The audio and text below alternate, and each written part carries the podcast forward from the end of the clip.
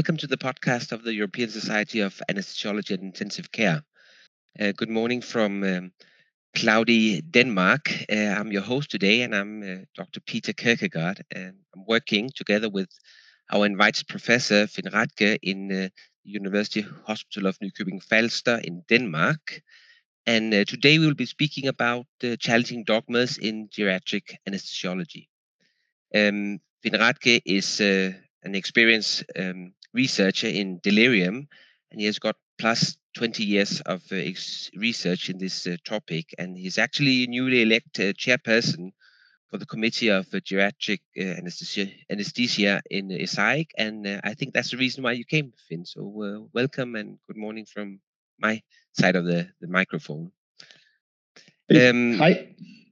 Hi, Peter. Thank you very much. And um, on equal terms, I would like to welcome you also. And I'm sitting here in my home office in uh, Potsdam, Germany. And if I look out into my uh, yard, I can tell you the weather is as bad in Potsdam as it is right now in Denmark. Yeah, I could imagine. So, um, we only have uh, approximately 15 minutes for this talk, so I'll uh, get right on with it. Um, we're about to talk to about the dogmas in geriatric anesthesia, and in my point of view, uh, suddenly during the last uh, um, five or ten years, suddenly this to become a, a, fuss about it, and people are really going to get into it, and they're starting to be really interested about it. So, from your perspective, um, what are the challenging challenging uh, points in anesthesia, and, and why do this suddenly become popular among uh, peers? Um, thank you, Peter, for, for, this question. And there are um, a lot of subpoints, actually, how we could, uh, a lot of angles, how we could um, uh, answer this question. For one, why this topic has um, presented itself uh, more on center stage in the last years is, of course, because uh, besides getting through the surgery, especially elderly patients and uh, or the, the, the geriatric patient population, is of course much more keenly interested in um, getting through the surgery and also being able to uh, live their life as they were able to do it uh, before they received the surgery. And this kind of um, directs or redirects the um, the focus of patients also not just on the surgery itself and the immediate um, uh, period after the surgery, but also how they are uh, afterwards. And I think that is a very important issue that we as uh, anesthesiologists also need to hone in on. And if you look at the pure statistics of um, how um, geriatric anesthesia has developed and uh, is developing, you can say that almost more than 50% of the surgical procedures nowadays are performed on, on patients older than uh, 65 years of age. So just by the pure volume, we can see that this is an absolute, um, uh, again, center stage uh, topic that we um, uh, need to focus upon. And obviously, this is um, made for the subcommittee 15 of the ESAIC, uh, geriatric anesthesia, that we need to um, focus on this. Anything else that you're thinking that that is the reason why suddenly this is is is something that people are interested in. Some uh, in my point of view suddenly you know people are talking about these process EEGs and they are talking about you know different kind of, of new uh, uh, tools to to adjust our anesthesia. What what yeah. do you think? Could it could it this be a, a part of the the reason why it been, become uh, interesting for people to do what do you think? Uh, well I, I think all the possibilities we have and all the, the new or fairly new technological technological um, uh, items that we can introduce uh, are of course one one part of the uh, or part of the reason why why the focus lies there. But um, i think from the from the research and from the clinical perspective, it is also, and especially from my direction, as you mentioned before, I'm, my research topic is postoperative delirium and cerebral dysfunctions. It is um, especially in line with the, the relevance of or the patient uh, uh, focus on, on, on their postoperative outcomes, it's also very much justified that we know that, especially in geriatric patients, cerebral outcomes or negative cerebral outcomes are the most common disturbance after after these uh, anesthesia dash uh, surgical uh, intervention, and that is um, that is of course an area of concern if we um, if we uh, have outcomes, and especially in a subgroup, the geriatric patients have outcomes that are uh, almost with incidences up to, in some population, up to 80% that, that develop these disturbances. So, so what? How should we uh, go on from this? Now we uh, we we know that we we have some extra tools to to make sure that that the the risk of developing delirium postoperative is is reduced. But but what else could we do? You know, in, in our department, we're talking very much about the the the the, the patient reported outcomes. What are your thoughts about this? Well, um, that's you, are touching on a very general topic. How should we benchmark quality in anesthesia? And uh, you, you, know as well as I do that uh, up to now, basically, is uh, did the patient um, uh, uh, survive? Is the blood pressure to some extent stable, even though there we have very liberal boundaries for stable blood pressure? And then basically, if the patient um, uh, awakes after surgery and is, is brought to the recovery room, as long as the patient is not dead or is breathing to some extent, and it has, has a pulse and does not have dental damages, and um, has not had, had awareness during uh, anesthesia, then usually most anesthesiologists never really hear again of how, how their how, how, how the outcome of this um, uh, anesthesia was from the patient's perspective. And that is, of course, um, uh, if you take a couple of steps back and, and look at look at it from the outside, how can it be that a um, let's say a academic profession as we as we all are, how can it be that we do things in the daily routine and never re- really receive objective uh, feedback in regard to how our patients are doing. And that that is uh, uh, especially in a population, as I said before, geriatric patients where there's a very high incidence of certain um, um, uh, outcomes. That is to some extent unacceptable and very hard to understand. If, if, you, if you take a couple of steps back, of course, there's a good reason why this has developed in that direction, but it's not um, it's not something that we um, should uh, tolerate uh, forever to some extent. So, so how do we go on with this? Uh, I, I know that, that we've been working on this uh, project called the Safe Brain Initiative, which is uh, a, a, tool actually doing two things. You know, one thing is bridging uh, the the guidelines to clinical practice, but also collecting uh, postoperative and perioperative data from the patients. So, so how should we use tools like this to to improve outcome, um, and and how should we um, what can you say make sure that other people are using them as well have you um, what what what what can we do to to improve quality in, in all of Europe actually? Well, the, the, you're touching on an interesting topic. The, the one thing is that, of course, improving quality uh, there are very general rules for improving quality, and this is um, this is complex to some extent. It's easy, but it's also very uh, complex in some matters because I mean, including outcomes, making outcome visible is is fairly easy in theory, but then um, um, giving the feedback to the department and to the individual anesthesiologist is, is, is get, getting complex. So a very, um, uh, let's say, a very a very good solution or very easy uh, to to to implement solution would be to to to develop solutions that are uh, usable for, for anybody being interested or anybody being motivated in, in, improving these outcomes to share to some extent a, a, platform solution in that. No?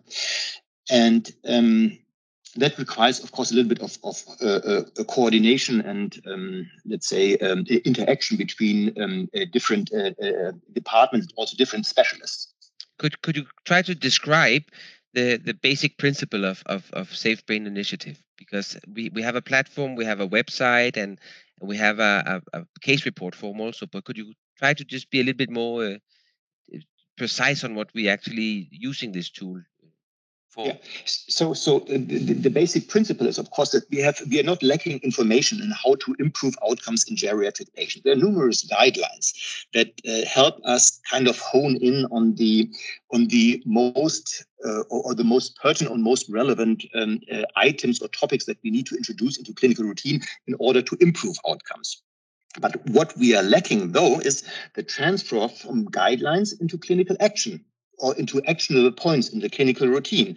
And again, um, and, and uh, just as a little sideline, all these recommendations that you find in guidelines in order to improve geriatric outcome in patients are non-invasive. So um, uh, when you look, and this is something that we always need to do in, in anesthesia or in, in, medicine in general, is to look at the risk-benefit um, uh, side of implementing new, new items. And that is, there's no doubt in anesthesia and geriatric anesthesia that there's a hardly or no risk and a very high benefit of doing that. So by implementing these uh, recommendations from geriatric and, and other uh, guidelines into the routine to the benefit of elderly patients, uh, we are causing uh, no no harm to the patient or no potential harm. We're just uh, using benefits. So how do we best do this? And this is what the uh, Safe Brain Initiative is, is aiming for, of simplifying the implementation approach of using these recommendations in the clinical routine on one side. So uh, having, let's say, small um, uh, item or, or operationalized uh, uh, items that you can use in the, in the daily routine.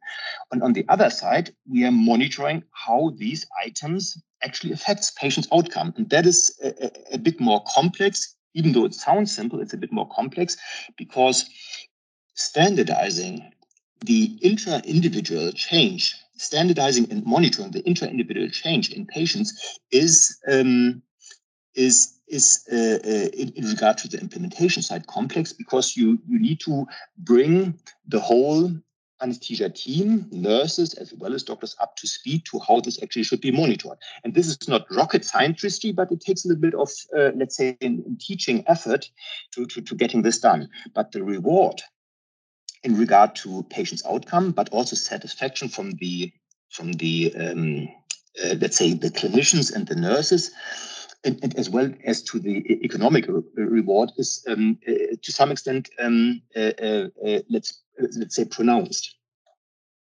Um, and and and I know you we've been doing or you have been doing this for five six years now. Um, are there any uh, clinical improvements? How can you do? Do you have data proving that this is a good way of doing it? Well, well first of all, that that is there's this uh, uh, uh, the, let's say the non-scientific reports of colleagues that they notice suddenly that patients in the recovery room are in a totally different stage than they used to be. Uh, in the old days, it was very, very, very often that you had patients in the recovery room still sleeping or being, um, let's say, deeply affected by analgesic and sedative medication, you would, uh, uh as most colleagues know, with, with, a RASS state of minus two and sometimes even minus three. And compared to that, and this I've seen in or uh, seen and heard in, in three different hospitals that suddenly the patients come to the recovery room and they're awake. And this is what one of the aims of Safe Brain Initiative is that, that the immediate post-operative outcome that we don't have such an uh, overhang of, of uh, uh, uh anesthesia uh, medication, sedatives, as well as uh, anal analgesics. So, so to some extent to optimize these two parts in it. And of course, we, we, we um, follow the, we do a systematic analysis of all our of all our patients' outcome and can also see that in these last five years, we reduced our own, and I'm not, I'm just talking about our own backyard now, our own anesthesia recovery room data that we reduced the incidence of um, post-operative delirium in, in, our recovery room by uh, two thirds. So we started, yeah, we started initially with, I think in the first month we had uh, um, in our collective a, a, incidence of close to 20% in the recovery room of patients that fulfilled the, uh, the NuDESC uh, delirium criteria.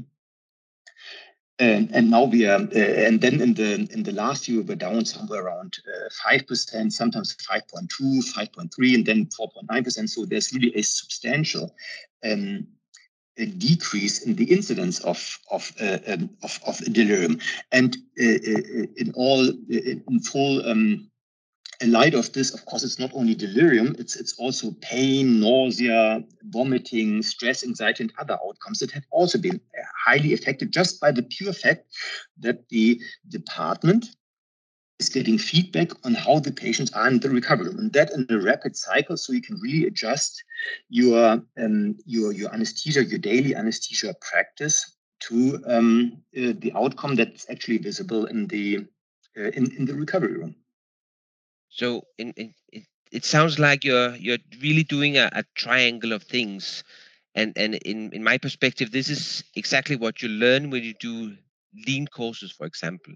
Lean management is is about making sure that the the customer in this case the patient is having a a, a, a high quality. You may have to be sure that the that the staff is is satisfied with the the way we do things and and and you're you're touching a little bit about the the efficiency or the financial side of this do you have any you know comments about how the financial side will will uh, will be uh, be uh, improved doing this uh, Safe Brain initiative?